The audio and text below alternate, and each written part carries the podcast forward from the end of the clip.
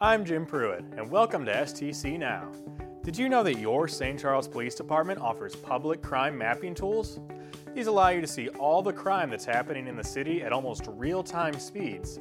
The maps also provide year to date and five year historical crime data so you can better understand the overall public safety and situational awareness for your neighborhood. To check them out for yourself, visit the city online.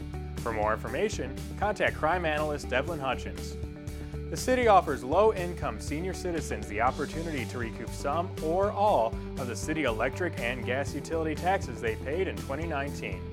Please note that applicants must be at least 62 years of age or 60 years of age and receiving total disability, and they must meet other requirements. Maximum payout per household is $125, and the application period has been extended through October 31st.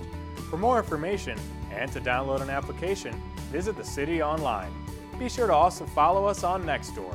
I'm Jim Pruitt, and this has been STC Now.